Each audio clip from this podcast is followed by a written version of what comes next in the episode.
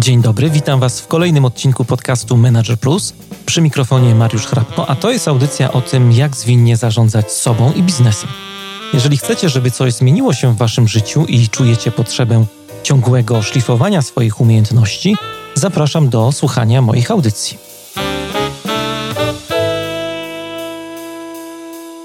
To jest podcast Manager Plus. Dzisiaj w audycji będziemy rozmawiali o chyba wciąż takim mało wykorzystywanym przez liderów narzędziu, o grupach mastermindowych. No i z tej okazji do programu zaprosiłem dzisiaj Anię Dyl. Ania jest trenerką biznesu, konsultantką, fanką mastermindów, o czym pewnie za chwilę usłyszycie, i od niedawna też autorką super praktycznego e-booka Mastermind w praktyce. Aniu, witam Cię bardzo serdecznie.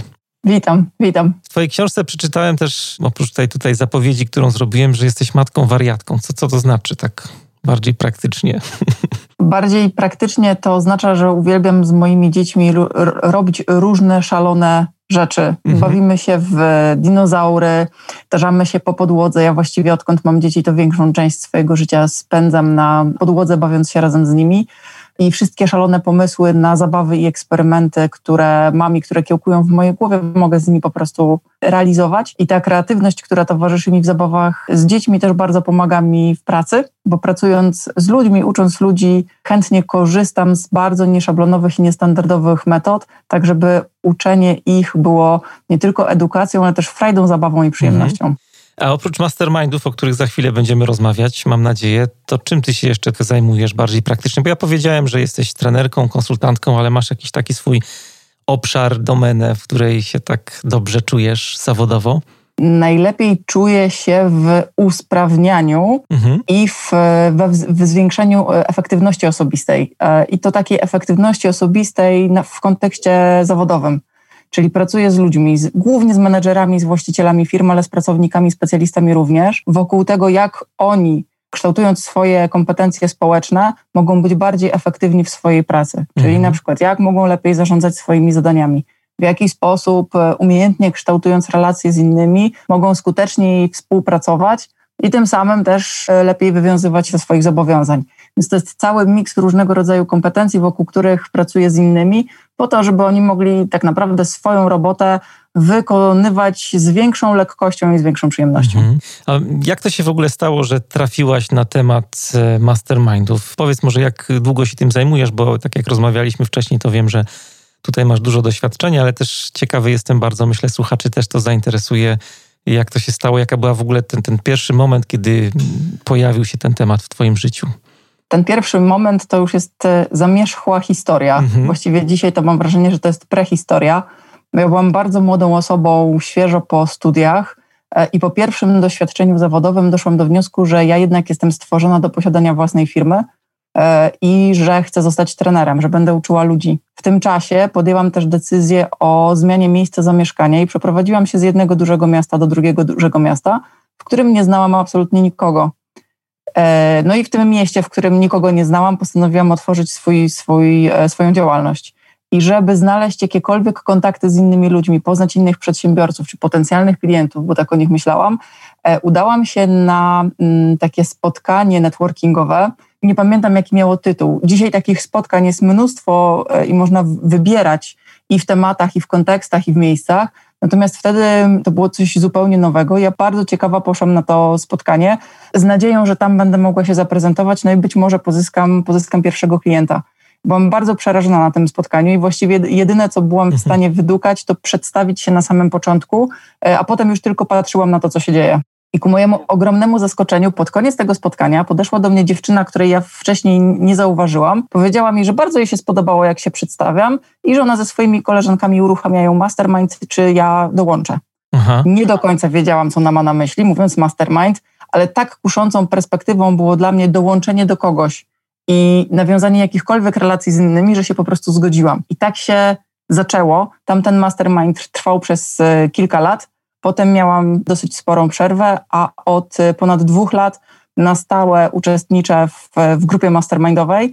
Korzystam z mastermindu, ale też pracuję z mastermindami, które pomagam uruchamiać, więc już dzisiaj nie tylko jako uczestnik, ale też jako osoba wspierająca, zarządzająca i ucząca, w jaki sposób mastermindować. To jest taka moja ponad dziesięcioletnia historia. No właśnie, jak ciebie tutaj pilnie słucham, to powiedziałaś mniej więcej coś takiego, że wtedy w ogóle nie wiedziałaś, z czym to się je, czym ten mastermind jest. I myślę, że też fajnie by było, jakbyśmy słuchaczom powiedzieli parę słów na temat tego w ogóle, jak powinniśmy rozumieć grupę mastermindową, jaka jest definicja, nie wiem, czy jest jakaś definicja, bo też mam takie wrażenie, tak jak już trochę powiedziałaś o tym, że to jest taki temat w naszym kraju, który tak podobnie jak networking stał się bardzo modny, popularny, ale też mam wrażenie, że z tym tematem jest trochę tak jak z coachingiem, o którym też wszyscy mówią, ale jeśli chodzi o jakby zrozumienie tego słowa, co za tym idzie, to ta nazwa jest tak dość opacznie chyba rozumiana. YouTube też tutaj swoje zrobił w tym zakresie, no ale efekt jest taki, że ludzie, którzy mogliby fajnie korzystać z tych narzędzi, to mam wrażenie, że właśnie się tak okopują i boją korzystać, no bo jest taki właśnie czarny P R. Jak to jest z mastermindem? Wiesz, jak zabrałam się do pisania swojej książki, to próbowałam się dokopać do jakiejś definicji metodologii i okazało się, że to nie jest takie proste i to nie jest takie oczywiste. I korzystając z mojej wiedzy na temat pracy grupy, którą mam, którą zdobywam od lat i z której korzystam, prowadząc szkolenia i warsztaty, ja trochę wymodelowałam, tak jak rozumiem, ten mastermind po swojemu. I dla mnie grupa mastermindowa to jest grupa osób, które wspólnie realizują każdy swój własny cel, ale wspierając się nawzajem. Czyli każda z osób chce do czegoś dojść, chce coś osiągnąć. Te cele mogą być od siebie niezależne, natomiast ich współdziałanie polega na tym, że wymieniają się informacjami zwrotnymi, pomysłami, wsparciem, doświadczeniem, czasami wiedzą, po to, żeby uzupełniać luki w zasobach, luki w kompetencjach albo w wiedzy u innych osób. Czyli korzystamy z tego, co jest najcenniejsze w pracy zespołowej, z efektu synergii i wymiany, ale do realizowania celów, które teoretycznie właściwie są od siebie niezależne, chociaż pewnie najczęściej znajdują się w jakimś określonym polu. Przekładając to na, na praktyczny przykład, to mogą być na przykład osoby, które rozpoczęły swoją ścieżkę jako menadżerowie. Stosunkowo od niedawna, zdobywają kompetencje menedżerskie, mają zespoły albo rozwijają swoje zespoły. Każdy ma swój własny zespół, natomiast de facto oni będą przechodzić przez podobne problemy i będą mieć przed sobą podobne wyzwania. W związku z tym oni spotykają się w grupie mastermindowej po to, żeby uczyć się od siebie nawzajem, na przykład dobrych praktyk i tego, w jaki sposób można zachować się w określonej sytuacji, po to, żeby te rozwiązania potem każdy sam mógł przenosić na swoje własne zespoły. No właśnie, to na jedno pytanie już mi trochę odpowiedziałaś, bo, bo chciałem trochę podrążyć ten cel, ale z tego, co mówisz, no to jednak to są takie cele, mimo że każdy wnosi jakby coś innego, jakąś inną potrzebę, to jednak to są cele w ramach jakiegoś wspólnego obszaru, tak jak powiedziałaś, na przykład rola w firmie, nie? Mamy grupę tutaj słuchaczy mocną, która jest grupą stosującą Scrama na przykład, są Scrum Masterzy i oni mogą stworzyć taki mastermind wewnątrzfirmowy związany właśnie z dobrymi praktykami pracy Scrum Mastera. Mimo że oni pracują w ogóle z różnymi zespołami, to mogą stworzyć taką grupę, która jest powiązana właśnie z tym jednym takim wiodącym celem, właśnie jakim jest usprawnienie pracy Scrum Mastera w organizacji na przykład. Tak, dokładnie tak. Tym bardziej, że często jeśli pracujemy w, w pojedynkę, to może dojść do sytuacji, kiedy nam się kończą pomysły na to, co jeszcze albo w jaki inny sposób możemy zareagować na to, co się dzieje. I wtedy naprawdę nieocenioną pomocą są inne osoby, które albo dostarczają nam pomysłów, mówią, jak to one robią, jak to u nich działa, albo, co często dzieje się w mastermindzie, zadają takie pytania, które otwierają nam oczy szerzej. My wielu rzeczy, patrząc cały czas w, w dużym skupieniu na jeden punkt, po prostu nie dostrzegamy. I dopiero kiedy ktoś nas o coś zapyta, to zaczyna do nas docierać, aha, no tak, przecież to rozwiązanie było całkowicie w zasięgu ręki, ja go po prostu wcześniej nie widziałem. I to jest ogromna siła mastermindu, bo w grupie mastermindowej wszyscy uczestnicy korzystają z zasobów, kompetencji i wiedzy, którą już mają. Mam czasami wrażenie, że my zapędzamy się w zdobywaniu coraz to nowej wiedzy, coraz to nowych umiejętności, w ciągłym doszkalaniu się, w ciągłym trenowaniu, ćwiczeniu i czytaniu kolejnych książek i zapominamy o tym, że już dzisiaj mamy ogromny bagaż doświadczeń, wiedzy, umiejętności, z których możemy korzystać i którymi możemy wymieniać się z innymi. A mastermind pomaga w tym właśnie, żeby korzystać z tego, co już jest i budować na zasobach, które już zgromadziliśmy.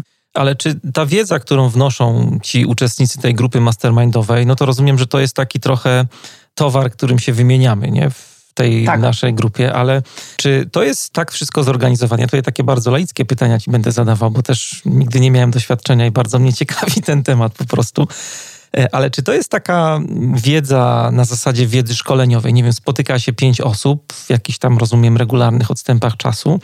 Tak. No i to są takie, no nie wiem, coś a la szkolenia osób między sobą, czy, czy to ma coś innego na celu? No jakieś takie mikroszkolenia w tej grupie mastermindowej na zasadzie takiej grupy wolontariackiej? Czy raczej to jest inny kierunek? Ja bardziej spotkanie mastermindowe przyrównałabym do dyskusji albo do burzy mózgów niż do szkolenia. Bo szkolenie zakłada, że my kogoś edukujemy, przekazujemy mu wiedzę, a mastermind jest czymś trochę innym i w moim odczuciu czymś więcej. Bo rzeczywiście jest tak, że ja komuś przekazuję, w jaki sposób funkcjonuję, w jaki sposób deleguję zadania, być może z jakich narzędzi korzystam do tego, żeby efektywnie delegować zadania moim pracownikom, co mi się sprawdza, co mi się nie sprawdza, w jaki sposób monitoruję, w jaki sposób egzekwuję, ale to jest tak, że uczestnicy w mastermindzie wszyscy są dla siebie nawzajem partnerami. Czyli to nie jest tak, że ktoś wie więcej albo wie lepiej i pozostali od niego biorą, tylko to jest wymiana. Ja mogę posłuchać, jak dany problem rozwiązują inne osoby albo jakie mają propozycje, natomiast dalej to ja jako menedżer decyduję, które z tych rozwiązań zastosuję u siebie i w jaki sposób. Czyli to nie do końca jest szkolenie, chociaż faktycznie my się uczymy, bo uczymy się z doświadczenia innych osób. I wcale nie potrzebujemy mieć takich szkoleniowych umiejętności pod tytułem wiem, w jaki, jakie są techniki udzielania informacji zwrotnych i świetnie mhm. potrafię stosować model Foucault. Ja mogę mieć bladego pojęcia, czym jest model Foucault i jednocześnie e, mieć e, kompetencje w udzielaniu informacji zwrotnej swoim pracownikom, bo wtedy, kiedy to robię, widzę, że to przynosi oczekiwany przeze mnie rezultat, czyli oni zmieniają swoje zachowanie i się rozwijają. W związku z tym ja o tym, jak to robię, niezależnie od tego, czy to jest jakiś model, czy to jest po prostu mój sposób na udzielanie informacji zwrotnych, to ja tym sposobem mogę podzielić się z drugą osobą w, w mastermindzie. Więc tak, to jest edukowanie, ale nie do końca kojarzy mi się to ze szkoleniem. Mhm, bardziej przez doświadczenie, bardziej przez mentoring.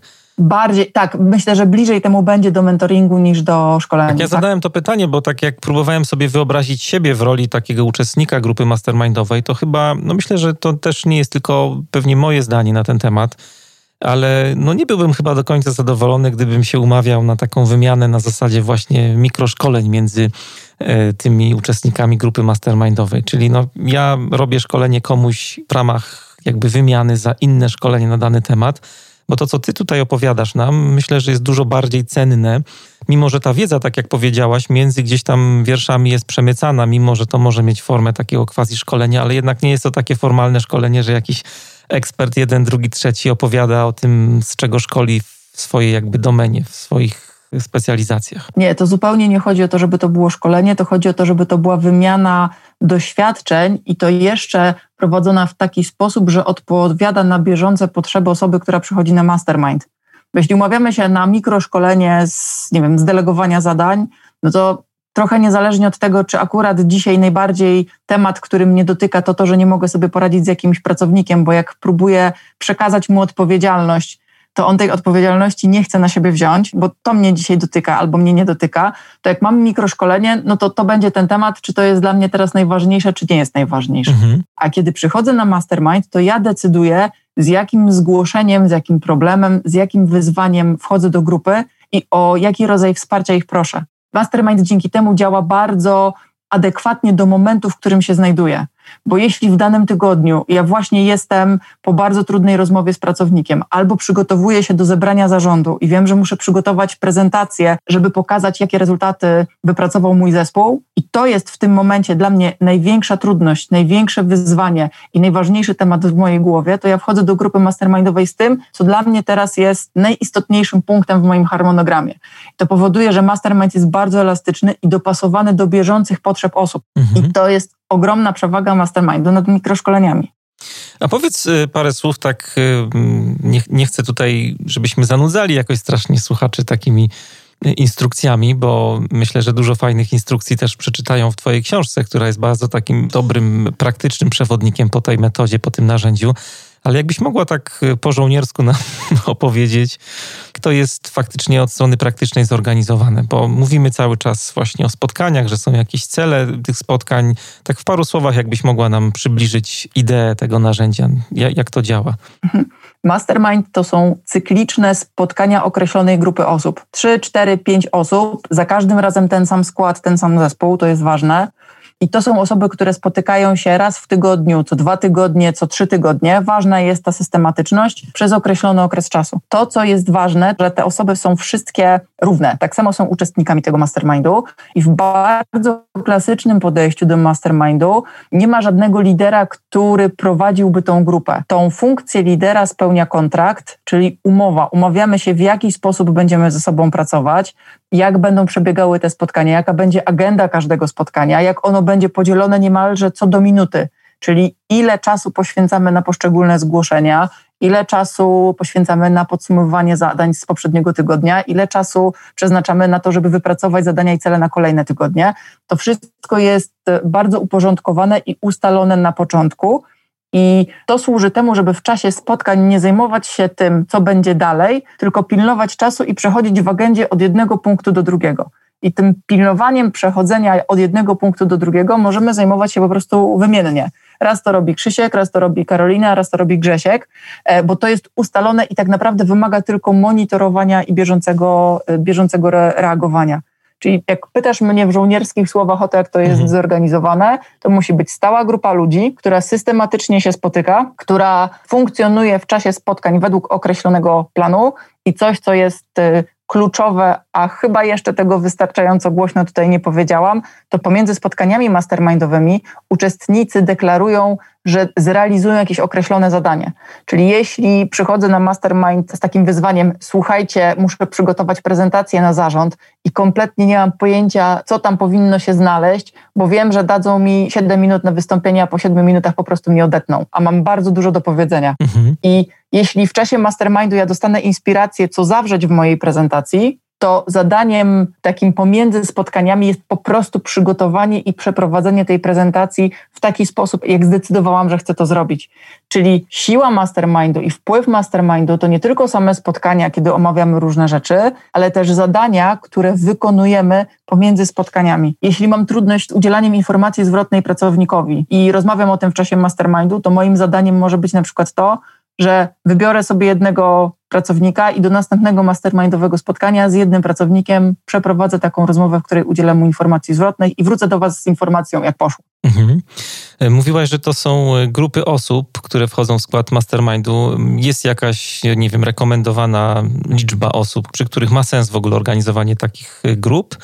Nie wiem, pięć osób to jest maks na przykład, czy tutaj raczej nie ma takich wyznaczników? Są wyznaczniki. Najlepiej, jeśli to jest grupa od trzech do pięciu osób, czyli dwie to trochę za mało, mhm. trzy już całkiem nieźle, pięć to jest moim zdaniem maks, jeśli chodzi o liczebność, dlatego że każda osoba to jest czas na omawianie jej wyzwania albo problemu. I teraz każda dodatkowa osoba to jest dodatkowy czas, a my tego czasu mamy mało. W związku z tym rozrastanie się liczebności grupy mastermindowej byłoby związane z tym, że spotkania będą się ciągnęły, będą bardzo długie, a my nie mamy na to czasu i nie mamy na to energii. Dlatego takim optimum są cztery osoby w grupie mastermindowej. Wtedy mamy wystarczająco zróżnicowane podejścia i wizje, różne doświadczenia, natomiast ten czas spotkania nie robi się zbyt długi i jesteśmy w stanie znaleźć w kalendarzu na to przestrzeń. I równie dobrze, jak mówię o czterech osobach, to mogą spotykać się też trzy. Dwie to trochę za mało, bo mamy tylko hmm. wersję A i wersję hmm. B i brakuje tej trzeciej wersji, która bardzo często, ten trzeci punkt widzenia pokazuje, że ojej, tak naprawdę istnieje dużo więcej rozwiązań niż nam się początkowo wydawało. Więc między trzy a pięć najlepiej działają grupy czteroosobowe, chociaż słyszałam, że są bardzo różne podejścia różnych osób, różnych moderatorów do tego, jak liczna powinna być grupa. Zdarzają się podejścia, w których grupy mają więcej niż pięć osób i czas na jedno zgłoszenie, czyli na rozpracowanie problemu jednego uczestnika to na przykład dziesięć czy piętnaście minut. Z mojej perspektywy dziesięć czy piętnaście minut to trochę za mało, żeby zająć się danym problemem tak naprawdę głęboko i wyczerpać temat. A dwadzieścia minut pozwala rzeczywiście z taką dobrą energią i z dużą dynamiką w pełni zająć się danym zgłoszeniem i doprowadzić do sytuacji, w której ta osoba, która przychodzi z problemem, ma poczucie, aha, dobrze, to ja już teraz wiem, co mam robić. I to jest tak, że dwadzieścia minut, umawiamy się na dwadzieścia minut i po prostu to jest dwadzieścia minut, czy zdarzają się przegięcia i przeciąganie tego czasu? Bo tak sobie trochę to próbuję odnieść do spotkań też firmowych i tam też są różne bloki takie czasowe, ale z pilnowaniem tego czasu to różnie bywa. Jak to wygląda w mastermindach? W mastermindzie pilnowanie tych dwudziestu minut jest bardzo istotne, bo rozmowy ze względu na to, że mówimy o problemach, dostajemy rozwiązania, one są bardzo pobudzające i ekscytujące. No właśnie. I po tych dwudziestu minutach, jak my się już dobrze rozkręcimy w generowaniu pomysłów, w udzielaniu informacji zwrotnych, w, w dzieleniu się swoim doświadczeniem, to to boli, żeby po dwudziestu minutach przestać. I jednocześnie to jest konieczne, żeby przestać, bo w innym przypadku całe spotkanie mastermindowe zacznie nam się rozciągać, a ponieważ po spotkaniu mastermindowym my wracamy do reszty zadań, no to jak mam skończyć o jedenastej, bo o jedenasta piętnaście mam kolejne spotkanie, to jeśli komuś przezna... znaczy, jeśli w przypadku jednej osoby damy jej trzydzieści minut, to to oznacza, że komuś odbierzemy dziesięć minut. Więc żeby była równowaga pomiędzy osobami, te dwadzieścia minut to jest bezwzględne dwadzieścia minut. Jest potrzebny ktoś, kto pilnuje czasu i mówi, słuchajcie, zostały nam jeszcze tylko dwie minuty do końca, żeby domknąć i podsumować. I do tego też potrzebny jest kontrakt, o którym już wspominałam, czyli taka umowa pomiędzy uczestnikami mastermindu, że tak zgadzamy się na to, że na jedną osobę poświęcamy dwadzieścia minut i tak zgadzamy się na to, że jak ten czas się skończy, to rzeczywiście przechodzimy do następnej osoby, niezależnie od tego, czy udało się znaleźć to rozwiązanie, czy nie. I dodatkowo moje doświadczenie pokazuje, że te dwadzieścia minut to jest naprawdę wystarczający czas i nie ma się co obawiać, że te omówienia będą takie pourywane, poucinane i że ludzie nie dostaną tego, po co przyszli, bo to po prostu wystarczy. Użyłaś takiego magicznego słowa kontrakt i tak sobie pomyślałem o takich sytuacjach od razu, no takich ludzkich, nie? Trudnych, że umawiacie się na regularne spotkania i okazuje się, że ktoś na przykład nie przychodzi, nie? Bo jest zawalony robotą i nie ma czasu e, przyjść na takie spotkanie. Co, co się robi z takimi osobami? Zrzuca się od razu z klifu, czy jest jakieś okno tolerancji dla nich? Tutaj e, w, tym, w tym przypadku są również bardzo różne podejścia. Aha. E,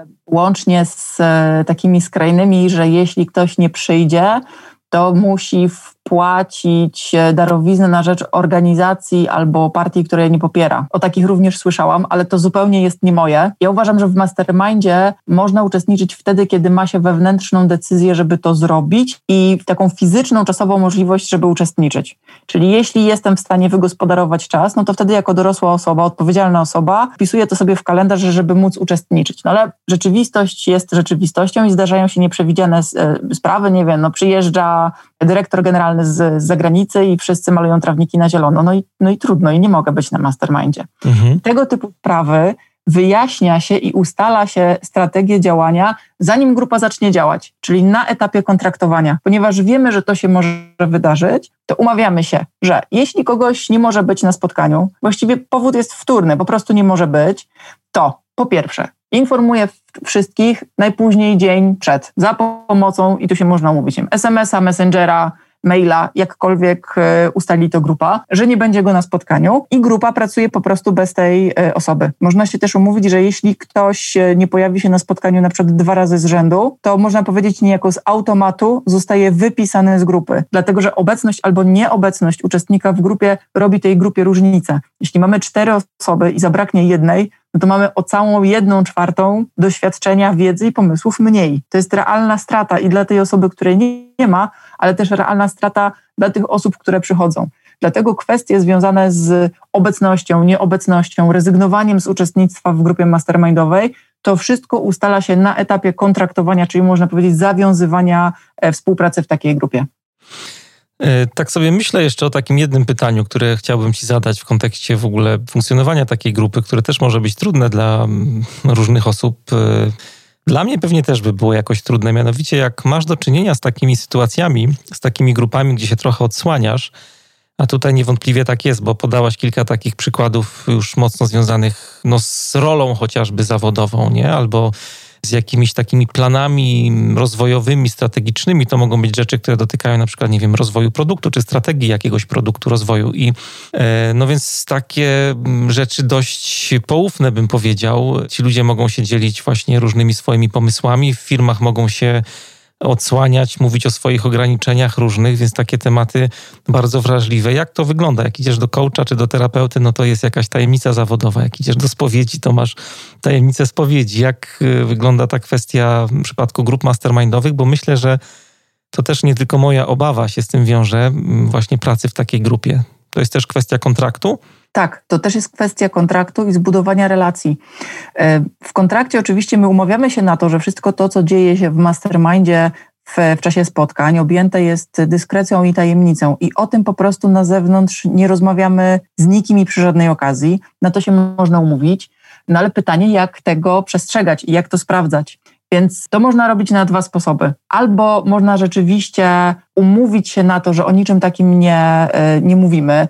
Nigdy w życiu nie spotkałam się z taką sytuacją, w, w której w grupie mastermindowej podpisywane byłyby na przykład N D A. To tego nie widziałam. Natomiast też opowiadając o różnych sytuacjach, można zabezpieczyć sobie dyskrecję w, w taki sposób, żeby na przykład w ramach, e, jeśli mamy mastermind wewnątrz organizacji, to żeby nie operować imionami i nazwiskami. Czyli żeby jeśli mam problem z danym pracownikiem, to mówić o tym pracowniku, wel pracownik, czy ta osoba, ta dziewczyna, ten chłopak, ten mężczyzna, ta kobieta a, i nie, posłu- nie posługiwać się danymi personalnymi, więc to jest do zrobienia, ale bardziej blisko mi jest do takiego podejścia, że jeśli ja nie mam zaufania do osób, z którymi chcę pracować w grupie mastermindowej, to znaczy, że to nie jest grupa dla mnie. Jeśli ja zastanawiam się nad tym i samo zadeklarowanie, tak jak chodzimy na szkolenia, na szkoleniach też bardzo często w kontrakcie jest, tak, zasada Las Vegas, co się wydarzyło na, na szkoleniu, zostaje na szkoleniu. To jeśli nie mam do tej grupy takiego zaufania, które powoduje, że takie umówienie się jest dla mnie wystarczające i zabezpieczające, to znaczy, że to być może w moim momencie, to nie jest moment na pracę w grupie mastermindowej dla mnie, albo to nie są osoby, którym ufam na tyle, żeby z nimi współpracować. Może po prostu nie być dobry pomysł, żeby tak pracować. W mastermindzie nie da się funkcjonować, jeśli pomiędzy osobami nie ma takiego bazowego poziomu zaufania. To jest absolutnie niezbędne. I druga rzecz też jest taka, że zaufanie w mastermindzie, ono się buduje i rośnie. Czyli na samym początku, jak zaczynamy się spotykać, to ten kaliber spraw, które wnosimy, to one będą takie raczej dla nas bezpieczne. Natomiast dopiero z czasem, jak się poznamy i zaczniemy się przed sobą trochę bardziej otwierać, to te problemy, które wnosimy, są coraz bardziej odsłaniające. Więc podsumowując, to co się stosuje, to rzeczywiście zasada dyskrecji na poziomie kontraktu, a takim naturalnym mechanizmem ochraniającym jest to, że ten rodzaj zgłoszeń i problemów, które wnosimy do grupy, one zwiększają swoją skalę albo swoją siłę, czy też głębokość po prostu z czasem w miarę, jak nabywamy zaufania. Taka strategia obierania cebuli trochę z tym odsłanianiem. Trochę tak. Mhm. Mhm. Wiesz, ty pytasz mnie o, przynajmniej mam wrażenie, że trochę mnie pytasz o to, co się dzieje wewnątrz organizacji i myślę sobie, że właściwie w organizacji jest o tyle dobrze, że wszystko dzieje się wewnątrz jednej firmy, czyli jeśli rozmawiamy o strategii rozwoju produktu, to to cały czas pozostaje w ramach jednej organizacji, jednego właścicielstwa. Natomiast jak spotykają się grupy przedsiębiorców, niezależnych przedsiębiorców, a ja bardzo często właśnie z takimi grupami mam do czynienia i dla takich grup napisałam książkę, to to są osoby, które funkcjonują na rynku niezależnie. Tam dopiero jest kwestia tego, ok, a jak ja mam super pomysł na biznes i będę o tym rozmawiać z innymi w, w grupie mastermindowej, to czy ktoś mi tego pomysłu po prostu nie zwinie i nie zrealizuje go przede mną. Więc tam ta obawa w uzasadniony sposób może być dużo silniejsza. Jednocześnie obserwuję całą masę grup, gdzie ci ludzie ze sobą bardzo skutecznie współpracują. Bo kluczem doboru do grupy jest między innymi to, żeby nie być dla siebie nawzajem konkurencją. Jeśli nasze interesy nie są ze sobą sprzeczne, to to już jest punkt wyjścia do tego, żeby zacząć ze sobą współpracować w mastermindzie. Powiedzieliśmy teraz dużo o takich podstawowych rzeczach związanych z funkcjonowaniem mastermindów. Chciałbym, żebyśmy teraz przełączyli się na ten mastermind właśnie firmowy, o którym mamy dzisiaj rozmawiać i tak już bardzo konkretnie też bym chciał Cię zapytać, żebyśmy powiedzieli parę słów o tym, po pierwsze, jak można wykorzystać mastermindy w firmach, jakby nie wiem, do jakich obszarów, do jakich tematów. Trochę już o tym powiedziałaś, ale jakbyśmy tak mogli to zebrać i podsumować. A druga rzecz, od czego zacząć, ale może najpierw skupmy się na tych takich obszarach mastermindowych, do których można te grupy wykorzystać. W moich oczach, w mojej perspektywie mastermindy są świetnym sposobem na to, żeby zacząć łączyć ze sobą ludzi pomiędzy zespołami. To, co dzisiaj obserwujemy w dużej ilości dużych firm, to silosy. Zespoły są dobrze zintegrowane wewnątrz, natomiast pomiędzy sobą często dochodzi do różnego rodzaju tarć, rywalizacji, do trudności w przekazywaniu informacji, do różnego rodzaju konfliktów, które biorą się właściwie chyba tylko stąd, że zespoły są oznaczone, że jeden jest A, a drugi jest B, że tu mamy marketing, a tam mamy sprzedaż. No i tak działa ludzki mózg, że jeśli jest oetykietowane w jakiś sposób, to wszystko to, co nie jest mną, tylko jest kimś innym, to już jest wrogie i zachęca do rywalizacji. I ten problem silosów w firmach podnoszony jest coraz, coraz częściej i coraz głośniej, a mastermind jest sposobem na to, żeby wyciągać osoby z poszczególnych zespołów, czyli na przykład z zespołu marketingu, z zespołu sprzedaży i, od, i z zespołu zakupów, wziąć osoby, które mają podobne cele rozwojowe, czyli na przykład chcą się przygotowywać do, do roli lidera, połączyć te osoby w, w zespół, w grupę mastermindową, żeby z jednej strony one uczyły się, ćwiczyły się, zdobywały kompetencje w zakresie bycia liderem, ale też jednocześnie poznawały się nawzajem, poznawały problemy swoje i swoich zespołów, uwrażliwiały się na problemy swoich zespołów i zaczynały się w taki oddolny sposób ze sobą komunikować i integrować. To jest jeden z, z powodów, dla których moim zdaniem mastermindy wewnątrz organizacji mogą się świetnie sprawdzić, bo ludzie zamykają się w silosach, ponieważ się nie znają. I w standardowych procesach biznesowych nie bardzo mają jak zacząć ze sobą współpracować, ponieważ każdy jest zamknięty wewnątrz swojej szuflady. I mastermind może pomóc przenikać przez te granice, które w taki w sumie naturalny sposób się pomiędzy zespołami w organizacjach pojawiają. Druga rzecz to mastermind służy temu, żeby w praktyczny i proaktywny sposób zarządzać wiedzą w organizacji. Ilość czasu, którą na przykład menedżerowie spędzają na szkoleniach, na coachingach, w programach mentoringowych jest ogromna i te dobre praktyki, które oni wypracowują zarządzając swoim zespołem, najczęściej po prostu pozostają tylko w ich własnych głowach i w ich własnych rękach, ponieważ oni nie mają stworzonej możliwości, nie mają warunków do tego, żeby się tym swoim doświadczeniem dzielić z innymi. Teraz jeśli z grupy menedżerów stworzymy mastermind, to w naturalny sposób oni zaczną wymieniać się dobrymi praktykami, zaczną wymieniać swoim know-how właśnie w zakresie zarządzania zespołów i dzięki temu będą zyskiwać wszyscy, bo i ten menedżer, który dzieli się wiedzą, i ten, który tą wiedzę dostaje, bo oni znowu w ramach efektu synergii wymieniają się tym doświadczeniem na, yy, nawzajem. Więc to też jest sposób na to, żeby zatrzymywać, rozwijać i przekazywać wiedzę wewnątrz, wewnątrz organizacji. To jest drugi sposób czy kierunek zastosowania. No i trzeci, bardzo istotny, to praktyczny rozwój kompetencji. Czyli jadę na szkolenie, tam się nasłucham różnych ciekawych rzeczy, napoznaję się narzędzi, naćwiczę i napraktykuję i potem wracam do swojego, wracam do swojej pracy, a w tej pracy tysiąc maili, dwieście telefonów i osiemdziesiąt cztery spotkania i to wszystko pierwszego dnia zaraz po szkoleniu. Jeśli nie mam wypracowanego systemu i sposobu na to, żeby wdrażać nowe umiejętności krok po kroku, to to, co się wydarzyło na szkoleniu, to bardzo szybko po prostu zostanie przykryte bieżącymi sprawami, które zawalają każdego menedżera i tu myślę, że tą generalizacją jakoś szczególnie nie ryzykuję, że to jest hmm. po prostu codzienność osób Mówi zarządzających. Się, że to jest taki efekt miesiąca miodowego trochę po szkoleniu. Trochę tak. Na początku jest, o Boże, ale było super, tyle się nauczyłam i będę to wdrażać, a po tygodniu ja już nie pamiętam, że byłam na jakimś szkoleniu, bo przywaliła mnie taka ilość dodatkowych rzeczy, że ja już po prostu nie mam czasu wracać myślą i refleksją do tego, gdzie byłam, gdzie byłam tydzień temu. To jest ogromna strata dla i dla tej osoby, tak, i dla tego menedżera, ale też i dla organizacji, która zainwestowała czas i pieniądze w to, żeby tego menedżera na szkolenie wysłać. Więc myślę sobie, że mastermindy mogą też być takim naturalnym sposobem na robienie takich poszkoleniowych follow-upów. Ja dodam jeszcze czwartą rzecz, jeśli pozwolisz, bo tak zainspirowałaś mnie teraz trochę i myślę, że wielu słuchaczy, nie wiem, czy też nam się wszystkim tak samo kulki pozderzały i synapsy zaiskrzyły, ale ten pierwszy punkt powiedziałaś, że jakby to pozwala też zmniejszyć taką silosowatość w organizacjach. No teraz jest taki trend w wielu firmach, to bardzo mocno idzie z firm I T, że tworzy się jednak takie zespoły, które silosami nie są, mają komplementarne umiejętności, takie zespoły zwinne, agile'owe.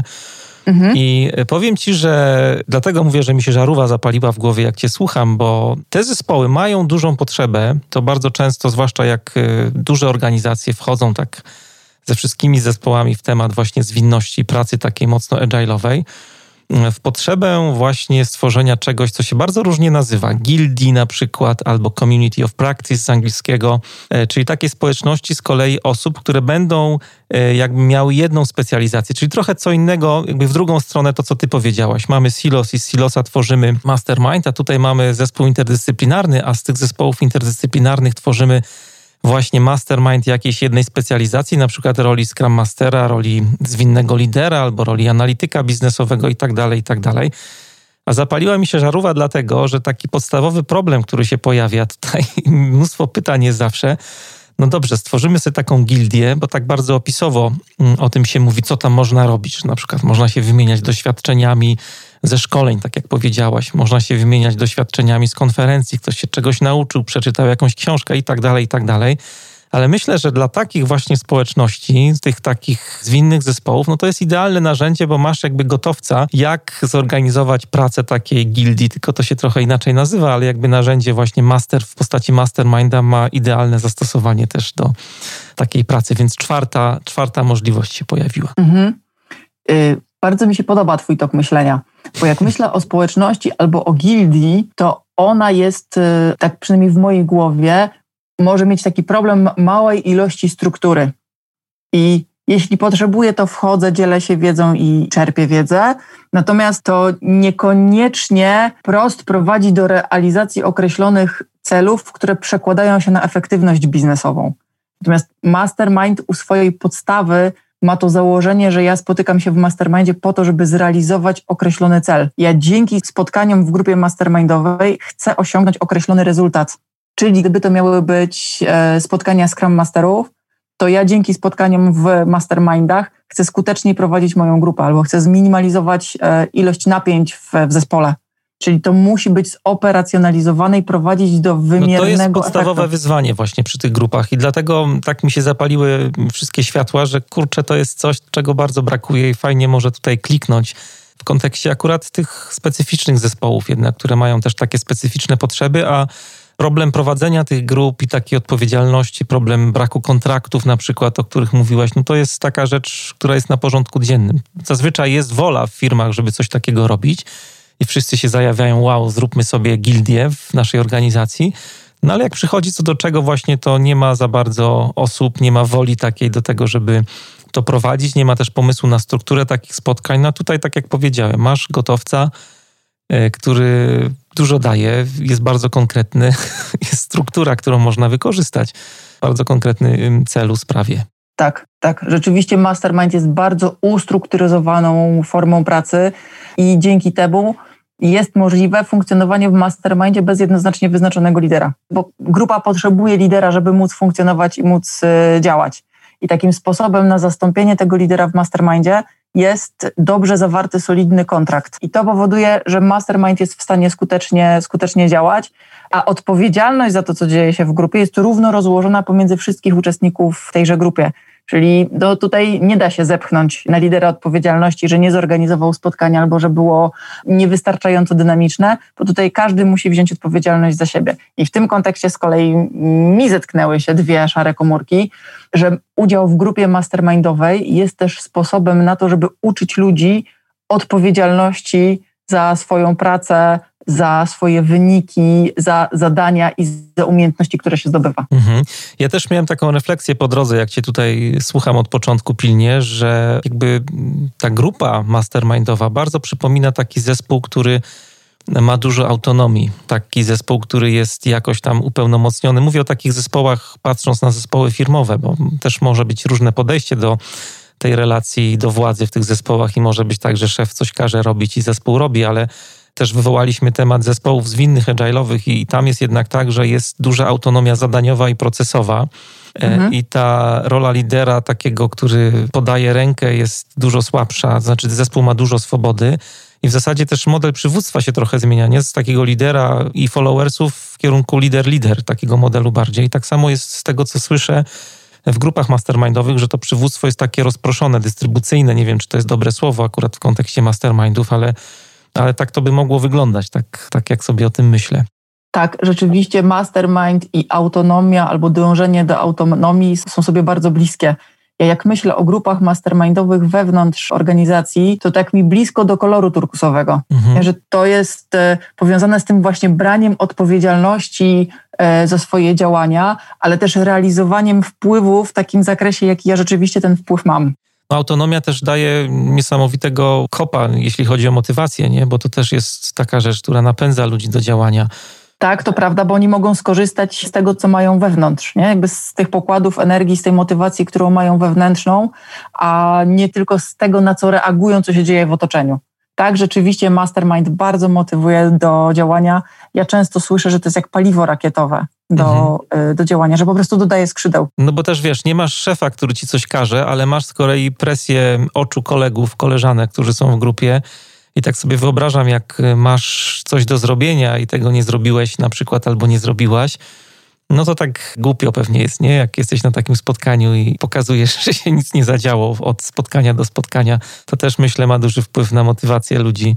To już od dawna wiadomo, że jeśli zadeklaruję publicznie, że coś zrobię, hmm. a potem tego nie zrobię, to skonfrontowanie się z tym faktem jest bardzo nieprzyjemne. I tak, to rzeczywiście tak działa, ta deklaracja publiczna, ale powiem Ci, że dużo lepiej działa to, że jeśli ja to zrobię i wrócę do grupy i powiem tak, zrobiłam tą prezentację przed zarządem, to dużo bardziej karmi i napędza ta radość, te gratulacje i te pozytywne znaki rozpoznania, które dostaje się od grupy właśnie dlatego, że się zrobiło. Czyli to nawet nie chodzi o tą nieprzyjemną sytuację, a nie zdążyłam, nie dałam rady, tylko o tą radość, którą można dzielić z innymi wtedy, kiedy rzeczywiście zrealizuje się to wyzwanie. Pozytywne znaki rozpoznania tak mi zaleciało analizą transakcyjną trochę. Wiesz co, bo ja jestem praktykiem analizy transakcyjnej już od bardzo wielu lat. Przygotowuję się do egzaminu na certyfikowanego e, analityka transakcyjnego. O, rany. I bardzo, bardzo dużo korzystam z, z wiedzy z analizy transakcyjnej w swojej pracy. I analiza transakcyjna i mastermind, one się bardzo pięknie uzupełniają i zazębiają, bo mnóstwo tego, co znajduje się też w książce a propos tego, jak ma działać grupa mastermindowa, na co zwracać uwagę, w jaki sposób się kontraktować, jakie są pułapki, co się może dziać, to to wszystko właśnie bazuje gdzieś na tej dobrej, sprawdzonej teorii na analizie transakcyjnej. No bo tam na przykład zauważyłem w książce, tak byłem zaskoczony bardzo, ale jako taki no nie antywzorzec, ale, ale takie właśnie pułapki, które się mogą pojawić w pracy takiej grupy, wskazałaś na gry psychologiczne, tak. które są... Możesz coś więcej powiedzieć na ten temat? Wiem, że to jest wiem, gruby temat, ale, czasu, wiem, że to jest gruby temat, ale tak chociaż, nie wiem, w dwóch słowach. Bardzo fajnie opisałaś to w książce. Byłem zaskoczony, że tak prosto i, i przejrzyście ten mm. temat się pojawił. A, dziękuję. Wiesz co, no, e, wszędzie tam, gdzie mówimy o wyzwaniach, gdzie mówimy o trudnościach, o problemach, a właśnie z tym przechodzimy do mastermindu, tak, że z czymś się zmierzamy, mm-hmm. tak, że z czymś mm-hmm. się borykamy, to wszędzie tam będą pojawiały się mm, nasze naturalne mechanizmy obronne. Wchodzenie w gry psychologiczne jest właśnie mechanizmem obronnym, bo wchodzimy w grę psychologiczną po to, żeby nie wprost zaspokoić jakąś potrzebę. Najczęściej nieuświadomioną potrzebę, najczęściej robimy to kompletnie nieświadomie, natomiast zamiast poprosić bezpośrednio przełożonego o informację zwrotną, bo brakuje mi znaków rozpoznania od niego, ja będę robić różne dziwne rzeczy, żeby on się, niech się na mnie choćby wścieknie, ale niech mnie zauważy. No to w takim razie nieświadomie, nie wyślę raportu na czas albo zrobię w nim grube błędy. I te gry psychologiczne, one się pojawiają wszędzie tam, gdzie pojawiają się ludzie i relacje między ludźmi i pojawiają się wszędzie tam, gdzie mamy trudności i chcemy się w jakiś sposób ochronić. Czyli w grupie mastermindowej też będą się pojawiać. Bo kiedy pytamy kogoś o pomysły na to, okej, okay, to w takim razie w jaki sposób ja mogę sobie poradzić z tym pracownikiem, który kompletnie nie dostosowuje się do norm i zasad, które mamy wypracowane w, w grupie.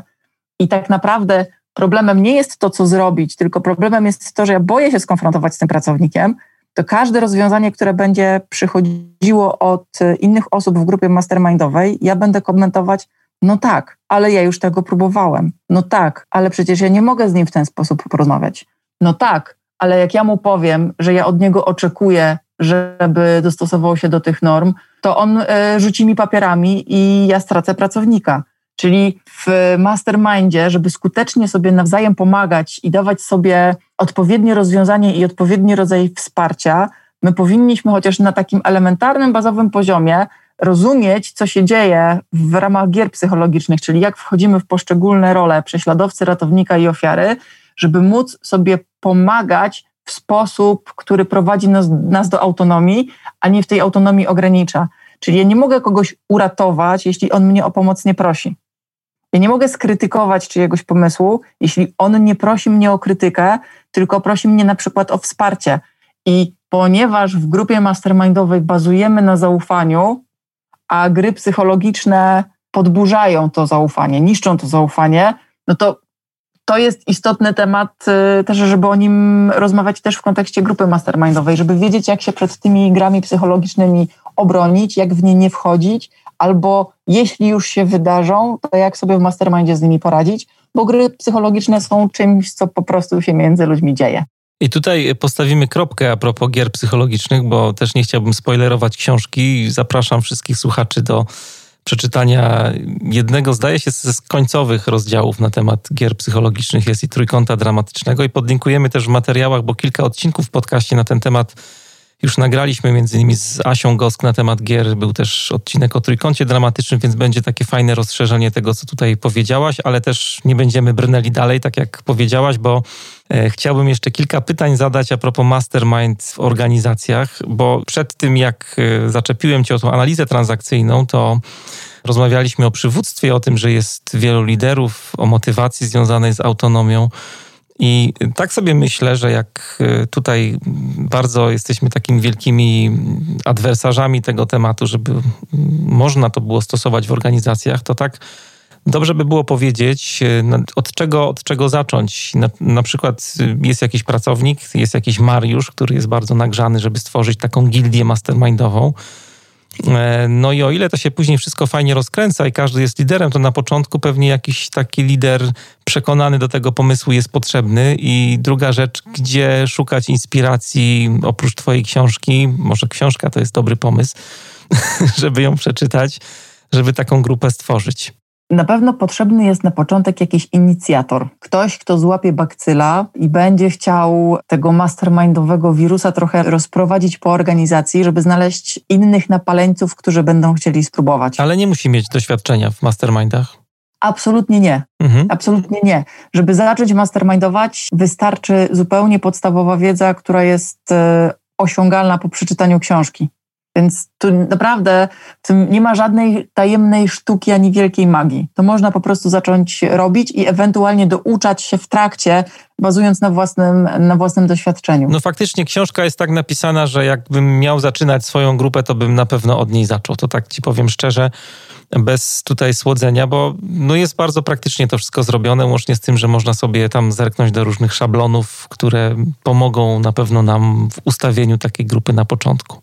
Taki był cel mhm. powstania tej książki, żeby dać taką pełną instrukcję, co zrobić, jak zacząć i jak, i jak pracować, bo ja naprawdę bardzo głęboko wierzę w siłę tego, tego narzędzia.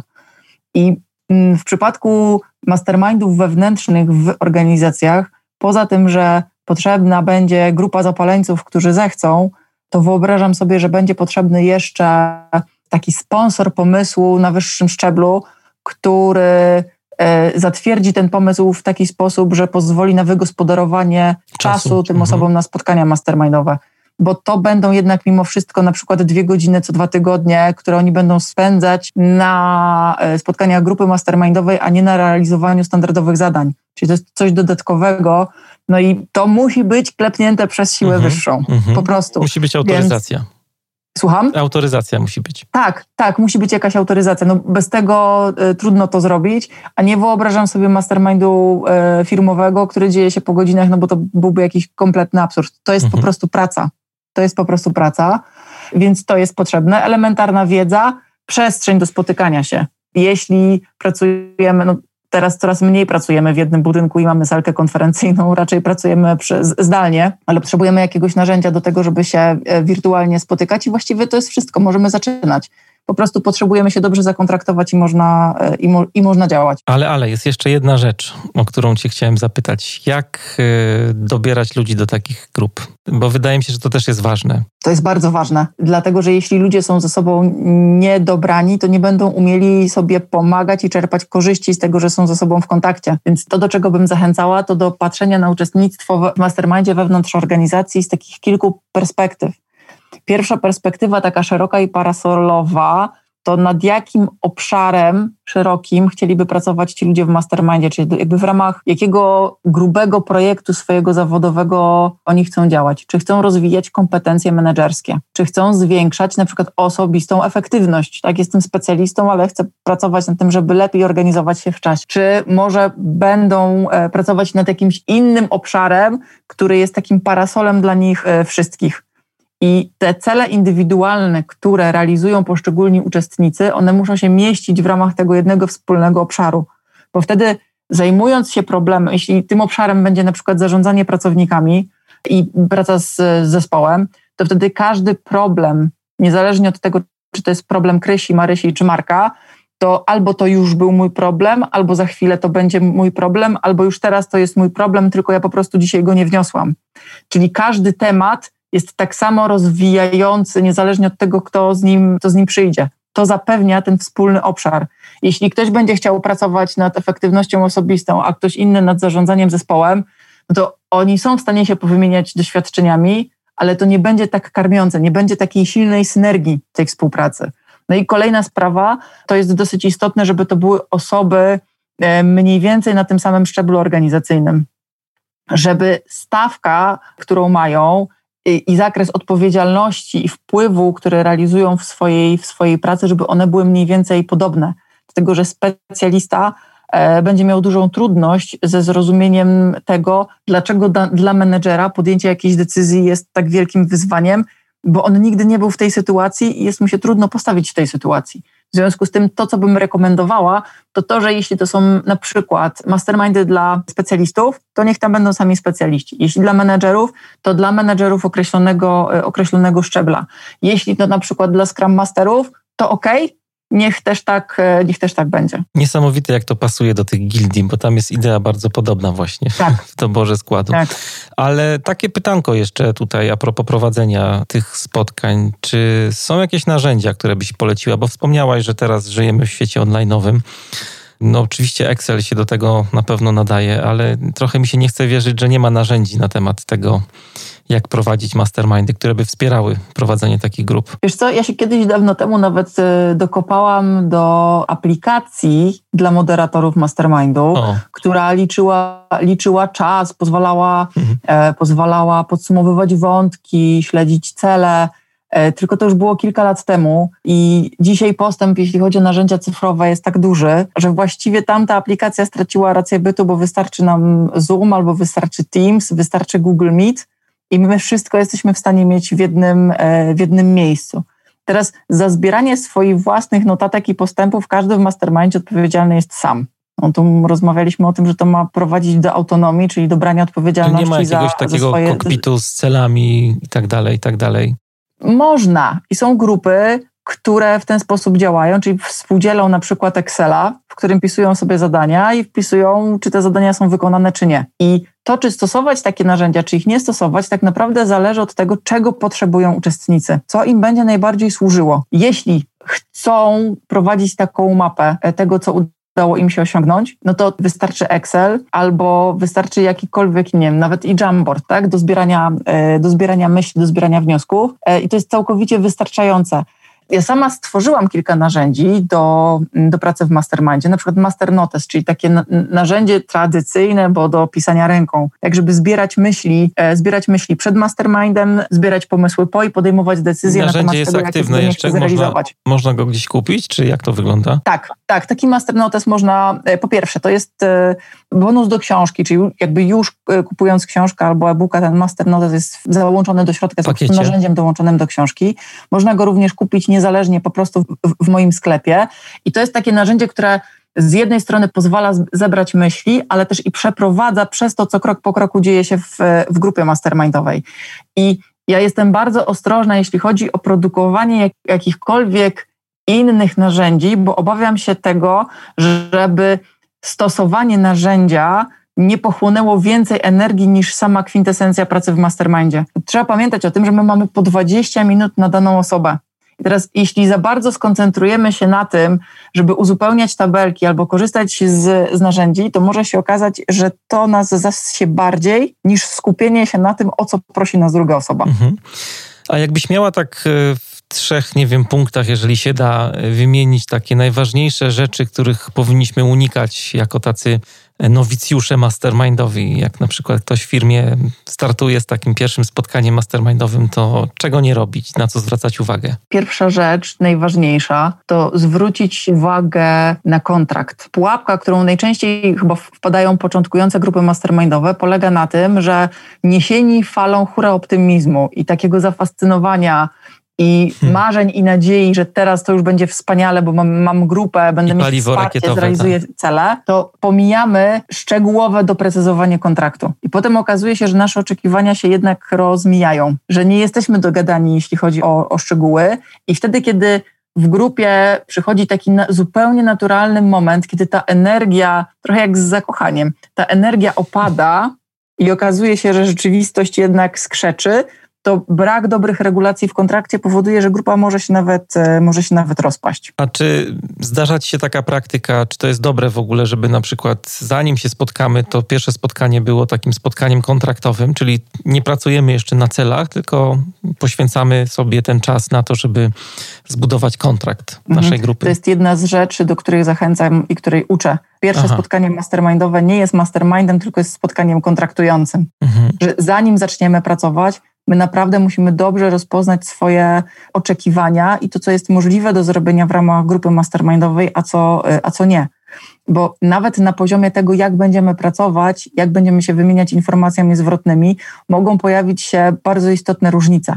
Może się okazać, że jedna osoba potrzebuje challenge'owania, żeby ją tam bombardować informacją zwrotną, za każdym razem szukać luk w jej sposobie rozumowania i wytykać każdą najmniejszą niekonsekwencję w, w pomysłach. Kopać w czwórkę. To.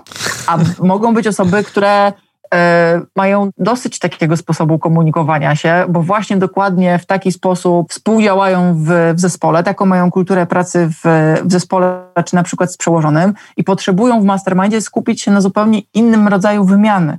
Czyli, że właśnie potrzebują wsparcia, potrzebują pokazywania, y, gdzie są ich mocne strony, gdzie są kompetencje, co w ich pomyśle było dobre i trafione, w jaki sposób go można wykorzystać i zmodyfikować. Teraz jeśli mamy ludzi o tak różnej potrzebie, jeśli chodzi o to, w jaki sposób wymieniać się wartościami w mastermindzie, no to może się okazać, że im pracować ze sobą będzie bardzo trudno. Bo naprawdę wysokiego poziomu kompetencji wymaga to, żeby jeśli dla mnie naturalnym i oczekiwanym sposobem jest challenge'owanie innych, no to wejście w takie tony wyrozumia- wyrozumiałości rodzica opiekuńczego i wspierania, no to może być po prostu karkołomnie trudne. Mhm. I lepiej nie robić sobie pod górkę, czyli znaleźć taką grupę, w której my nadajemy na tych samych falach, komunikujemy się podobnie i będziemy się dobrze rozumieć. A jak długo żyje taka grupa mastermind? Z jakimi tutaj oczekiwaniami powinniśmy przyjść na takie spotkanie? Czy to jest kwestia mhm. tego, że wszystkie cele, które sobie założyliśmy w takiej grupie, na przykład Scrum Masterów mastermindowej, zostały zrealizowane i to oznacza automatycznie, że kończymy się spotykać, czy raczej to jest taka praca ciągła, cele mogą być różne?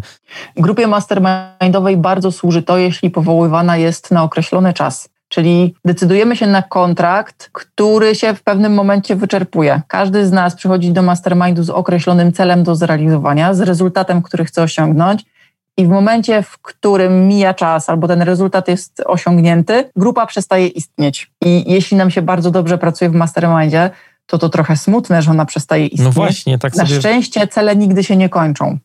I my możemy z tymi samymi ludźmi, z tym samym składem po prostu umówić się na kolejny cykl. I ponownie zakontraktować się, wyznaczyć cele i pracować raz jeszcze. I kiedy zrealizujemy te cele, znowu grupa się kończy i zaczynamy kolejny cykl. Bezterminowość mastermindu, czyli takie, dobrze, już tak nam się dobrze ze sobą pracuje, to w takim razie spotykajmy się co dwa tygodnie bezterminowo, niesie ze sobą takie ryzyko, że efektywność tej grupy yy, spadnie, bo przestaniemy dążyć do bardzo określonego rezultatu, który nas napędza do działania. Czyli ja jednak zachęcam do tego, żeby pracować cyklami, Oczywiście tych cykli w ramach jednej grupy osób, ich może być tyle, ile potrzebujecie i tak jak potrzebujecie, jak chcecie, ale żeby to było, żeby to były spotkania, które mają początek i koniec i kontrakt, który ma początek i koniec, bo być może zmieni się w międzyczasie coś w otoczeniu takiego, że ten kolejny kontrakt będzie lekko zmodyfikowany. Też my będziemy trochę inni i będziemy potrzebować modyfikacji tego kontraktu. I takim optymalnym czasem, z mojej perspektywy, na żywotność, czy na, jakby na umówienie się, na zakontraktowanie się jednego cyklu, to są po prostu trzy miesiące.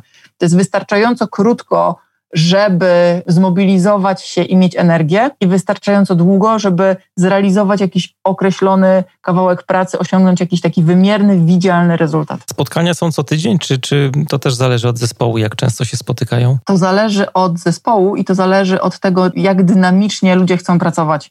Jeśli jesteśmy w takiej sytuacji, że potrzebujemy zmianę, rezultat osiągnąć szybko i on jest złożony, to wtedy lepiej spotykać się częściej, bo wtedy mamy częściej szansę na to, żeby nawzajem pomagać sobie w rozwiązywaniu problemów. Ale nie oszukujmy się, to pożera czas, bo trzeba mieć czas na spotkanie i trzeba mieć też czas na to, żeby realizować potem te zadania, do których zobowiązałam się w czasie spotkania. Mhm. Czyli to powoduje, że ta dynamika pracy jest naprawdę bardzo, bardzo wysoka i nie zawsze możemy sobie na to pozwolić.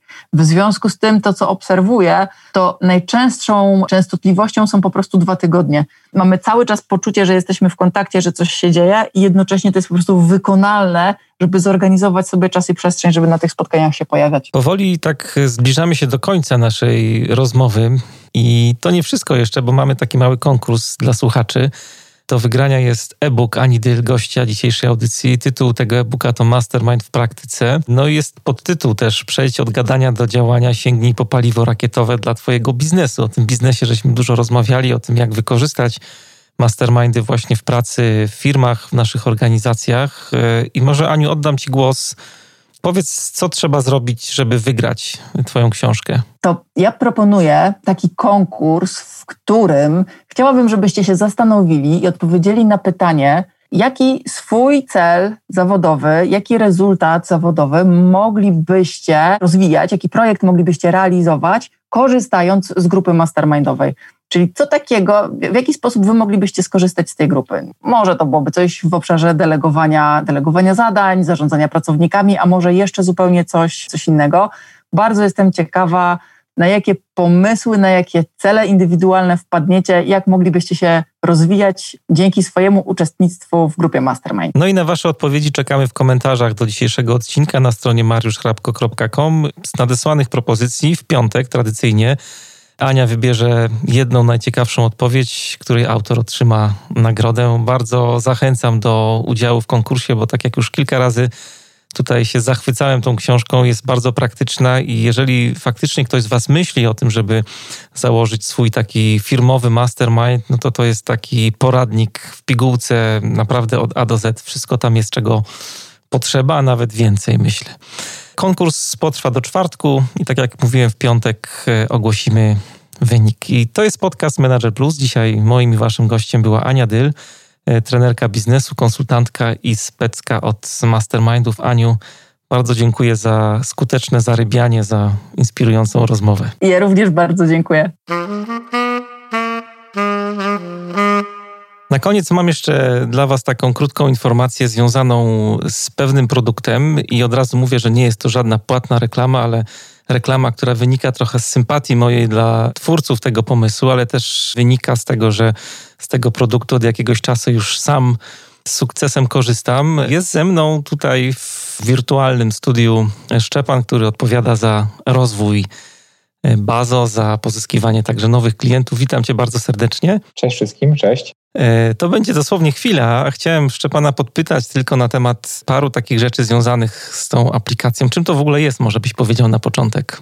Czy aplikacja Bazo to narzędzie, które ma za zadanie pomagać pozyskiwać kontakty ze strony internetowej. To jest takie kompleksowe narzędzie do jak najszybszego pozyskiwania kontaktów ze strony W W W.